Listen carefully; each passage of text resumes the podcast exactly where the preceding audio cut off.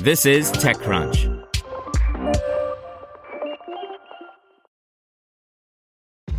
This episode is brought to you by ShipStation.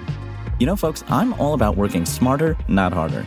Running a successful e commerce business can be really convoluted, and honestly, you have enough going on. So, I want to introduce you guys to ShipStation. I love using ShipStation because it makes it so much easier to automate all my shipping tasks, and I can manage all my orders in one simple dashboard. Work less and ship more with ShipStation, the innovative tool that helps turn your shipping challenges into opportunities for growth. Go to shipstation.com and use code TechNews to sign up for your free 60 day trial. That's shipstation.com code TechNews. Say goodbye to your credit card rewards. Greedy corporate mega stores, led by Walmart and Target, are pushing for a law in Congress to take away your hard earned cash back and travel points to line their pockets. The Durbin Marshall credit card bill would enact harmful credit card routing mandates that would end credit card rewards as we know it. If you love your credit card rewards, tell your lawmakers hands off my rewards. Tell them to oppose the Durbin Marshall credit card bill. This is TechCrunch. Here's your Daily Crunch. The iPad Air, now equipped with Apple's M1 chip, is more powerful than ever. Its performance rivals that of the iPad Pro in almost all but the most intense operations. Benchmarking shows it to be the beefiest performance option for people right in the middle of the lineup, about $200 cheaper than the iPad Pro. So, what don't you get for $200 less? You don't get the smoothly adaptive 120Hz capable ProMotion tech in the display. You don't get the enhanced camera array of the iPad Pro. In other news, Tesla has idled its Shanghai Gigafactory for two days amid a rise in China's Omicron cases, prompting their government to tighten restrictions. The automaker sent a notice to employees and suppliers on Wednesday, informing them of the closure, and the electric vehicle maker didn't confirm the reason for suspending production on Wednesday or Thursday. However, the temporary suspension in production comes as Toyota and Volkswagen also idled operations in China this week due to a local increase in COVID 19 cases and the additional restrictions that the government implemented to manage the surge.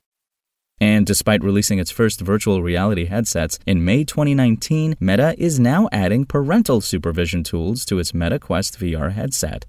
After last year's rebranding spectacle, all eyes are on Meta as it tries to prove that its investments in VR were worth changing its name over. But with attention from the highest office in the United States on its safety features, Meta is trying to make its platforms safer for kids by rolling out a variety of parental supervision tools. In May, Meta plans to add a feature that will automatically block teens from downloading apps that are deemed inappropriate for their age group. Now let's see what's going on in the world of startups. You'd think that synchronizing the clocks across a fleet of modern servers is a solved problem, but it's actually quite a hard challenge to solve. Clockwork.io, which is announcing a $21 million Series A funding round today, promises to change this with sync accuracy as low as 5 nanoseconds. Sentinel One, which went public last June, announced it is acquiring Attivo Networks for $616.5 million. With Attivo, the company gains access to its identity management, and after the pandemic, Sentinel One needed to cover this functionality. And it's long known that the legal profession has not embraced technology as quickly as other industries. Victor Bornstein, founder and CEO of JustPoint, told TechCrunch that his company is leveraging artificial intelligence to create efficiencies for both prospective plaintiffs and attorneys, initially in personal injury. It is currently working with over 1,000 law firms. That's all for today. For more from TechCrunch, go to TechCrunch.com.